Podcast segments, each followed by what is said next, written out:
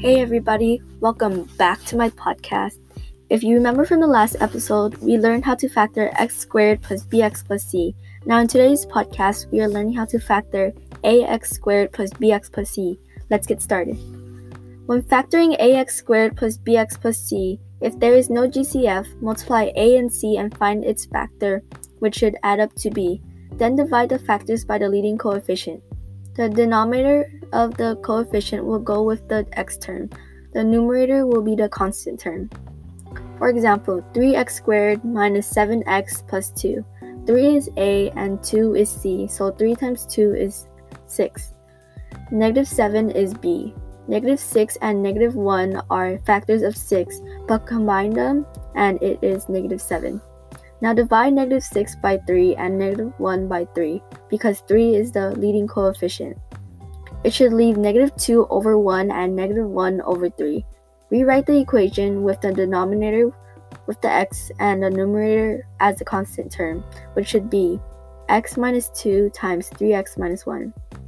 When factoring ax squared plus bx plus c, if a is negative, factor to make the equation positive. Then use the same method as above. After finding the x plus p times x plus q, distribute the negative back into any of the binomials. For example, negative 5x squared plus 6x minus 1. This cannot be factored since it is negative, so change the signs to make it positive. Negative 1 times 5x squared minus 6x plus 1 can be factored.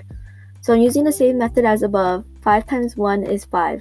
Negative 5 times negative 1 is 5, but also equals negative 6 when added together.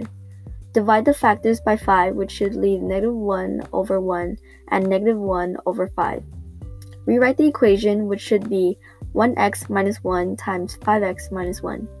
Then distribute the negative back into the equation.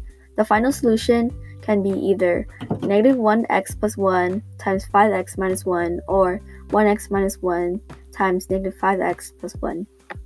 This was the hardest for me to understand, but with the Magic X method, it was easier to understand.